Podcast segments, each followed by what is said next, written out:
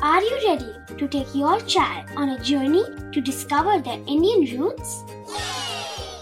Introducing Chimes, the ultimate audio platform for young minds aged 3 to 15. At Chimes, we believe in the power of storytelling to connect children to their cultural heritage.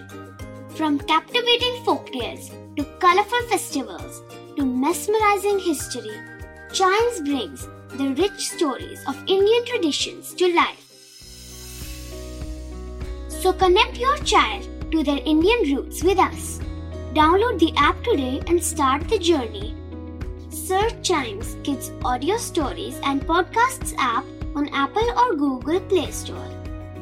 Chimes, audio that inspires.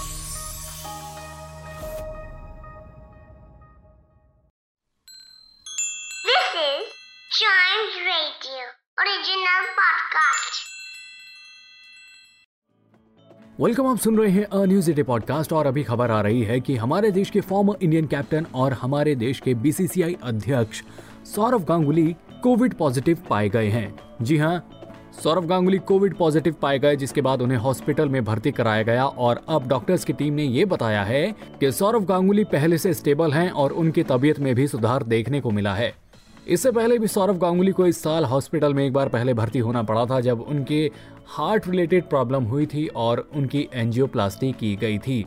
Well, अभी Covid positive पाए जाने के बाद सौरभ गांगुली को फिर से hospital में भर्ती होना पड़ा है और डॉक्टर्स की एक एक्सपर्ट की टीम लगातार सौरभ गांगुली की तबीयत पर नज़र बनाए हुए है। पर खुशखबरी यही है कि सौरभ गांगुली की तबीयत पहले से बेहतर है। आपसे भी एक दरखास्त है कि हमारे इंडियन टीम के फॉर्मर कैप्टन और बीसीसीआई के चेयरमैन और सब दिलों की जान हमारे दादा यानी कि सौरव गांगुली को दुआओं में याद रखिएगा ताकि वो जल्दी से सेहत याफ्त होकर हम सब के बीच में आए और अपनी बीसीसीआई की ज़िम्मेदारी को संभालें। क्योंकि यार अभी इंडियन क्रिकेट को उनकी काफ़ी ज़रूरत है।